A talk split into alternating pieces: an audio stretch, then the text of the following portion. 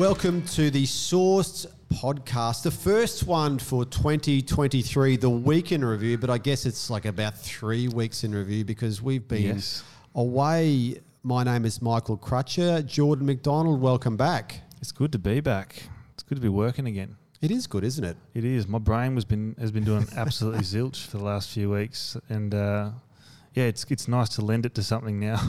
There was sort of like, because Christmas was a Sunday, we sort of had like a two week break. It wasn't like Christmas was a Wednesday and you sort of have a week and a half. It was Yeah. like two weeks. yeah, it was. It has felt like a longer break, which is great. But um, Yeah, it was Yeah, it- I, I, I'm happy to be back at the office. Yeah, it's been uh, good to get back into it. And of course, we look at many things in our Week in Review podcast. We like to look at uh, things that involve audience engagement, which is what we do at 55 Comms. It's uh, trying to predict how audiences will react to things and trying to do strategic communications. And you can't do communication strategy unless you've got an understanding of audiences. So in the week in review, we always like to go and look back at what we've learned in the last week, in this case, three weeks. Yep. And we can't start, Jordan, without, I feel as though we need some sort of drum roll because this week's been all about Prince Harry. Yes. And you're our royal correspondent. Oh, loosely, loosely. You are you are the sourced royal correspondent. So tell us all about what the heck is going on with Prince Harry and his book written by a ghost writer called Spare. Okay. Um, look, I've, I've only read a chunk of the first chapter, and that's on my little my iPhone here. There's countless pages, but it covers a lot of the awkward conversations he's had as a young boy, his time at Ludgrove School, and then the death of, the death, sorry, of his mother, Princess Diana. So that's what we do Followed. on the Source podcast. We value our, but you've actually read some of this book, which is fantastic. I have a bit. I've invested some time at night Because I've Um, read none of it. Yeah, look, you're not missing heaps, but Oh, it's okay.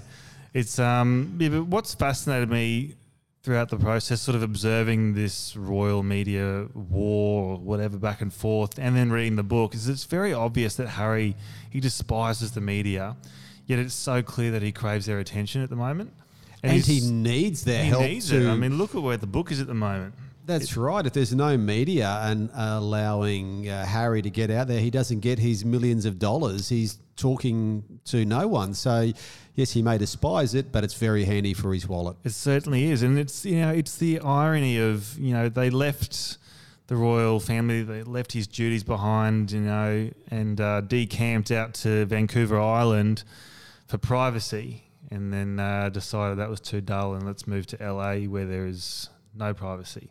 Because if there's the only thing worse than everyone talking about you is no one talking about you. That must be it. Yeah. So you know, you know, since moving to the US, there they've become celebrities, essentially royal reality TV stars in a sense, and that's pretty much in a country where it's better to be a celebrity than fifth in line for the throne. So the other point to note here is something we bring up often is that power of the opposite, and I think that's explaining why so many people are interested or engaged. You've got two royals who left their royal duties. They've moved to Los Angeles, of all places. Yeah. And Yeah. now they're exporting the privacy of their relationship and the whole royal family for the entire world to see. And we know that the US audiences and the world in general, they just love an us versus them story and any gossip that keeps on giving. And fortunately for everyone else, Harry and Meghan are very giving, very generous. Very, very generous in that regard. So, so what's the meaning of the title of the book, which is Spare? And I just assumed that was short for despair, uh, which is my feeling when I encounter most of these stories. But what does spare mean? It's a good guess, but early in the book it's addressed. Um, Harry explains how he was. It was made very clear to him from an early age that he was conceived and moulded as, as a backup should anything happen to his brother William. Uh, King Charles is quoted in the book as saying directly to Princess Diana the day of Harry's birth, "Wonderful! Now you've given me an heir and a spare. My work is done." Ah, bingo. There's a Swipes book his hands title. Clean of that. Far out. There's your book title There's and uh, Spare. a talking point, and away you go. Oh, look, I think with these things, uh, we're always interested in why stories get to be really popular. And there's no doubt that this story has interested a lot of people, and simply because the book sales, if we take on face value, have been very, very significant in terms of the numbers sold. And, and we know from looking at these websites, there's so many stories about Harry there that they must be doing good business because they wouldn't have so many up there.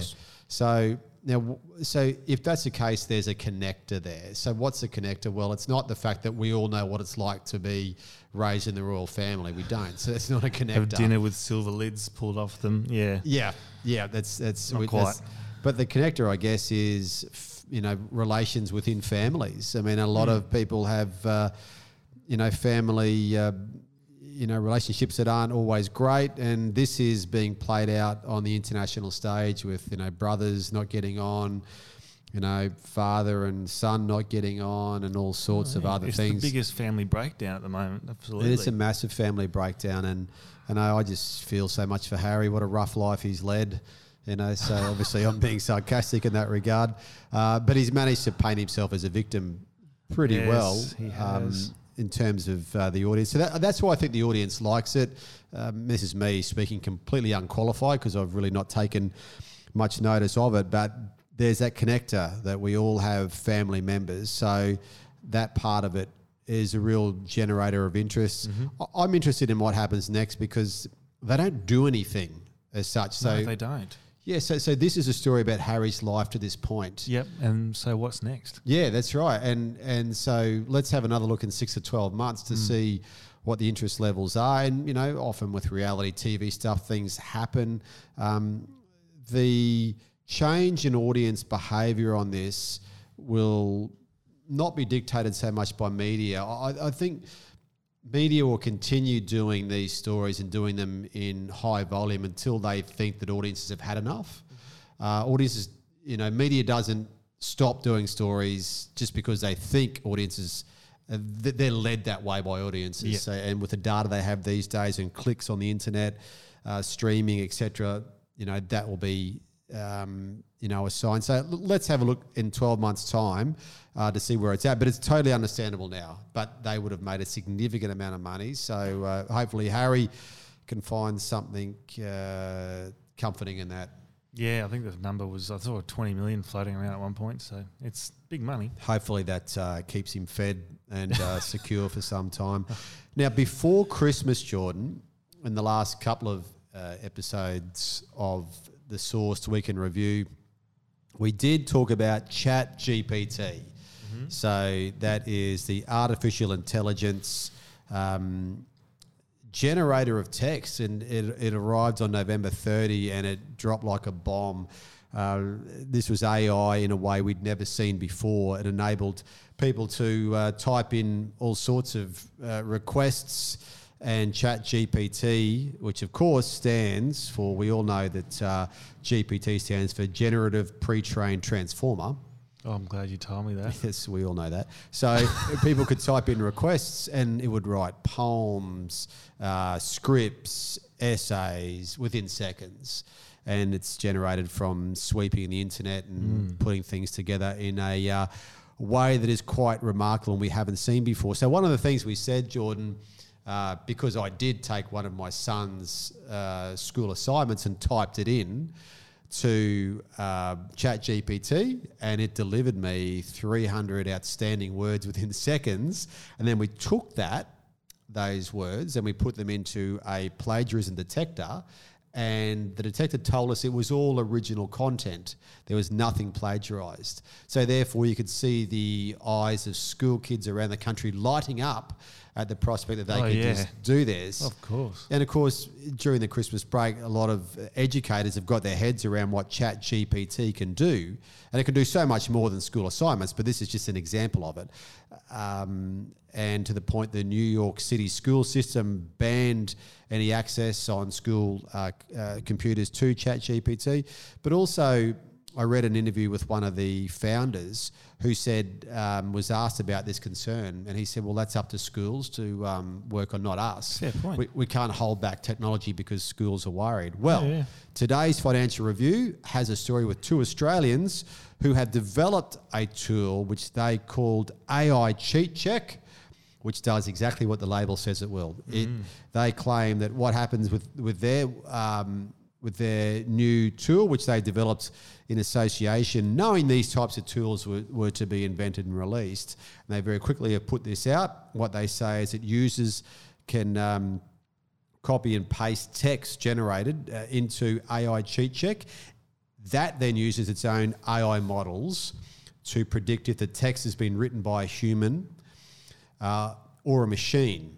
And it uses uh, clues such as the word choice and the sentence structure. So, um, Okay. my three sons don't listen to this podcast, but I will be telling them about AI cheat check. Yeah. And I hope the thing works.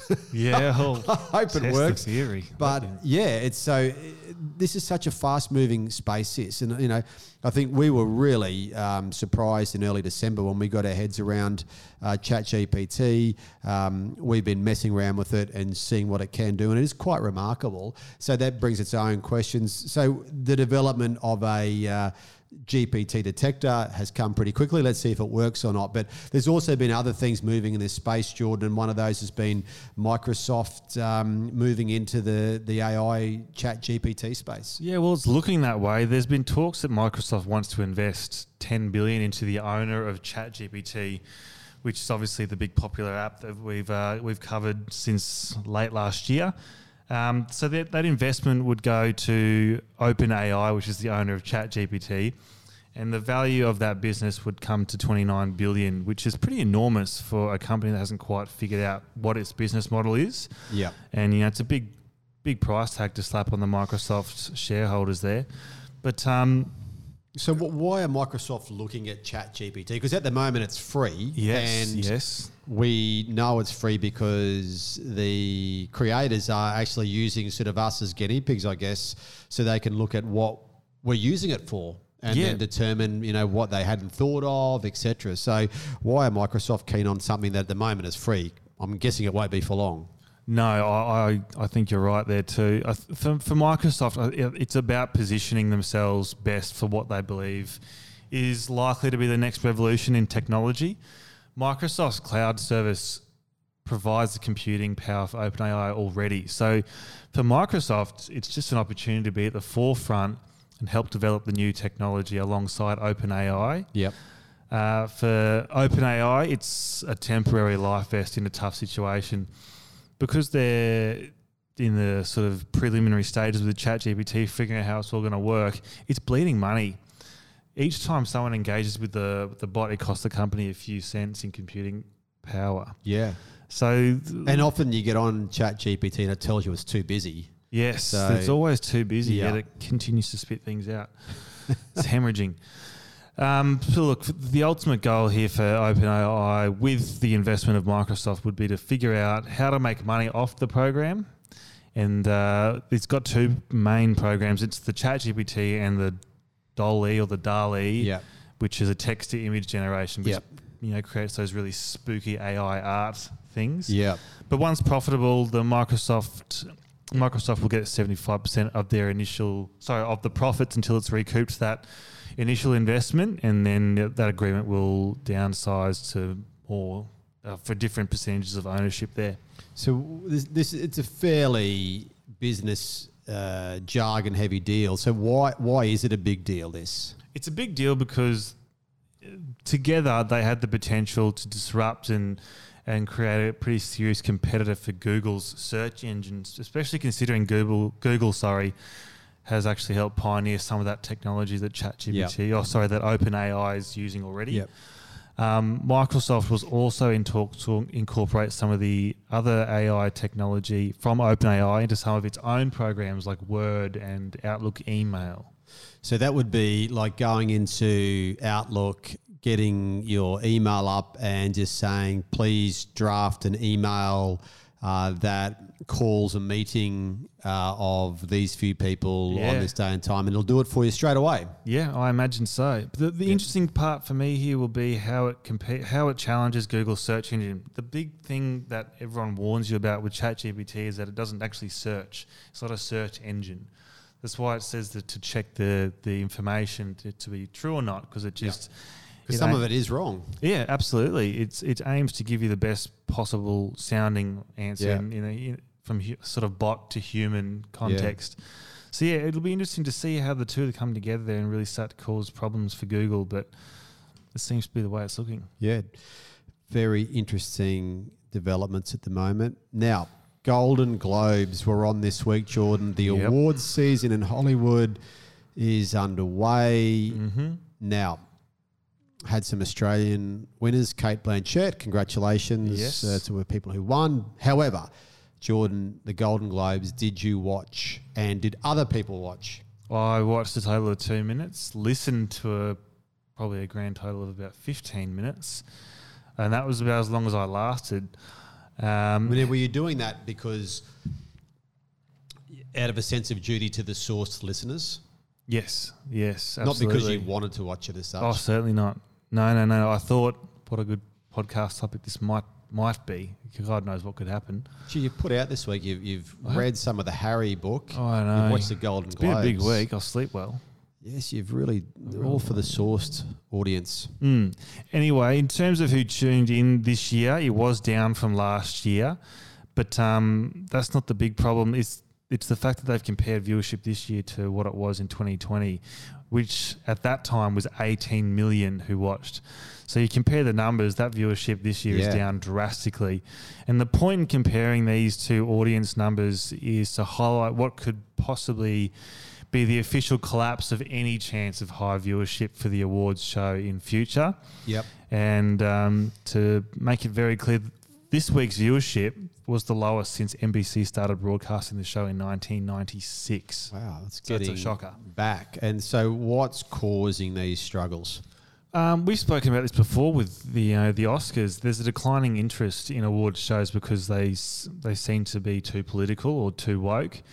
Uh, the, the Globes themselves, you know, had their own ethics and diversity scandal two years ago, which you know certainly offended audiences, particularly young people, who are also most likely to tune in and watch for watch the awards.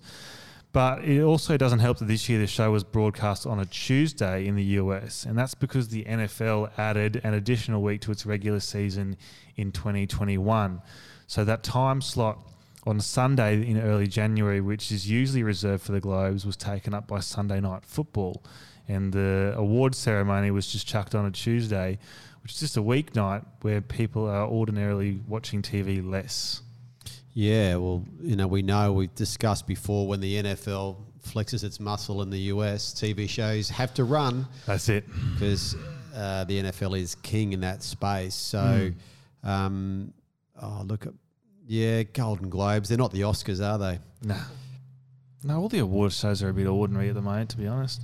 Yeah, I listened to a really interesting uh, podcast over the holidays with um, Peter Jackson, Oh, yeah. who's the creator of the uh, Lord of the Rings Mhm. movie trilogy, Mhm. um, with his partner Fran Walsh. He was asked a question about the Oscars these days and the relevance of the Oscars because the final installment of that Lord of the Rings trilogy, The Return of the King, won 11 Oscars. So massive at, at the time.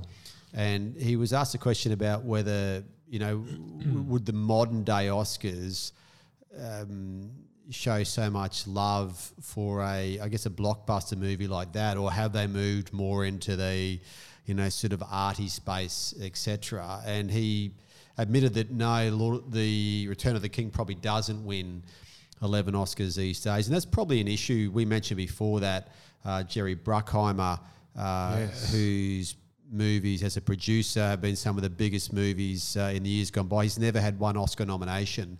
Maybe he gets his first one this time uh, because now the Oscars give out 10 Best Picture nominations rather than five um, to increase the interest levels. And maybe Top Gun Maverick gets a big Best Picture nom, maybe it doesn't. But, you know, uh, I don't know. I think with this, you know, it used to be before streaming came along and social media that yeah, sort of the Oscars were a big deal because they're on TV, but not anymore. That's not the case. So, uh, and you mentioned there that the Golden Globes ran away from the NFL. Um, we know that sports, you know, a big issue for free to air TV. It's sport, reality TV, and Yes. news. Yep. Interesting story this week in the Financial Review, which uh, had a look at the submissions that are going into the federal government in the review of the anti siphoning legislation. So we've mentioned that before, and the anti siphoning laws in Australia are laws designed to ensure that big sporting events are offered to free to air TV and can't be exclusively taken by pay television or streaming. So that mm-hmm. is if you, you know if you have a TV set in Australia, you, you have the right to watch these events for free. We talk about the likes of the AFL Grand Final, the NRL Grand Final, the Melbourne Cup, these types of things that uh, the government thinks that all Australians should have access to, which then impacts the TV rights, how much uh, sports can sell their rights for Yeah. when there's legislation that protects uh, the market for free to air TV.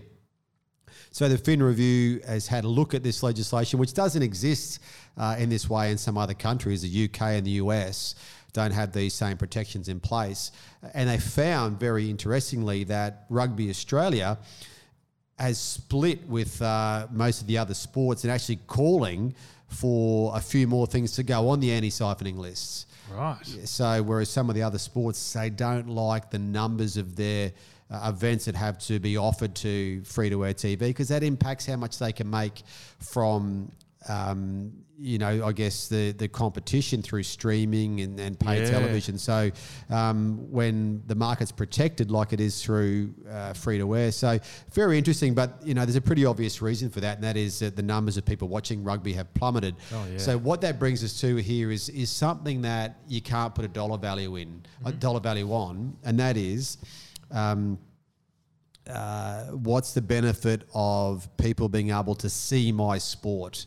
Um, what is that benefit? So, you know, yes, free to air TV, that protection that um, they get from the anti siphoning laws, but there's a flip side to that in the sense that they then ensure that bigger audiences can see certain sports and how do you you uh, value that up. So uh, we don't have obviously the answer to that. Every sport's got a different opinion on that but rugby's really showing its hand here and it's a sign that rugby is under the pump um, a lot from that. And we saw while we've been off jordan cricket australia did a new deal so um, and locked in for five years with Channel Seven and Fox Sports. So they actually have done another deal with Seven. So as part of that deal, Channel Seven drops the legal action that it had against Cricket Australia because of the current deal, which didn't. about that. Yeah, so that that, legis- that that legal action has been dropped. Yes. Um, and I guess what we saw about that in the reporting of it was that uh, it was widely reported that Channel 10 and Paramount together Hmm. um, made the most expensive bid, so the most lucrative bid financially. But Cricket Australia overlooked that and went for the seven Fox split. Uh, and one of the reasons they did that was because uh, seven gets higher general audience numbers than 10. And as part of Right. uh, these deals, when you have your sport on there, um, uh, you know, seven during the cricket, you know, coming up, etc. You know, they'll have people watching. They can do ads. Uh, you know, uh, that they can publicise uh, the cricket through their other big shows. Yep, So yep. th- there's that sort of intangible there. So um, that's something they they have to uh, to weigh up. But you know, I guess we've got Channel Nine doing the tennis over the next couple Yep. of weeks, which will have big eyeballs as it always seems to do. But you know, there's always a bit here for TV to think about as well, isn't there, in these types of deals? Yeah, there certainly is. You know, the big three sports there, the uh, so the big three items there being sport, reality TV, and news. Yeah, it is a lot for TVs to think about. You know, for Seven, grabbing the cricket is great because they'll be able to promote all their shows throughout the year through the cricket, and for Nine, the tennis. You know, like you said, big numbers come across for that.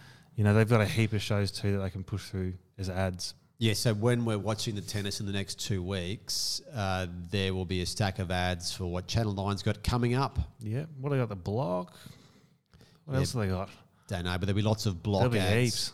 Yeah, we'll, be we'll know it within one day of watching the tennis. of course. Yeah, yeah. Be able to give you a full rundown. And we'll see them all day after day, hour after hour, what's coming up on nine Yep. this year. But that's all part of the whole deal. That's now it. we're almost at the end of our first episode for 2023. We haven't mentioned Twitter, and we're not going to. No. Something will come up next week, but Surely. TikTok gets a mention. Jordan, why are we closing with a mention of TikTok? Look, I came across some data this week which I thought did a really good job at illustrating the growing concerns surrounding TikTok, you know, the security of its uh, users' data and, and Yeah. privacy concerns there. The US has felt less trustworthy, in particular with TikTok, and that's resulted in more than 20 states actually opting to ban the app from being installed on government devices. But what I'm getting at through that is it sort of leaps across to another thing I saw this week, which was a graph looking at government requests to TikTok to remove or moderate content. Yep. So since 2009, the number of government requests to TikTok has actually skyrocketed from 28 to this year 2,713 requests. Fairly big increase. Yeah, and this this is sort of sparked mostly by COVID, you know, with misinformation or disinformation. There, there's been a lot of requests associated with the conflict in uh, Ukraine Yep. with Russia. They're the main ones that have you know sort of triggered the increase. Yep. But look, the concern is more from you know the, the people, the, the social media advisors, the analysts, the people looking on.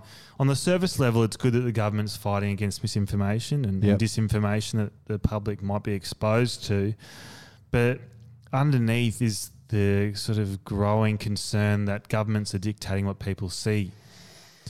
Yeah, and I think it comes back to the topic we discuss a bit, and that is how do governments get information out to people? You know, obviously it's information they want to control. In you know the pre-internet or social media era, particularly, governments had press packs, media galleries that you know would be the most important um, connector between them and the big audiences. Uh, that's changed so much. We know there's fewer journalists uh, than there has been for a long time, and there's the rise of the TikToks and the Facebooks, and you know the Instagram. So while governments have less scrutiny as such because of fewer journalists, they have a harder uh, job in getting out mass media, uh, getting out mass messages to people. So therefore, TikTok's, you know, in 2019, like you say, there were 28 government requests for review of information.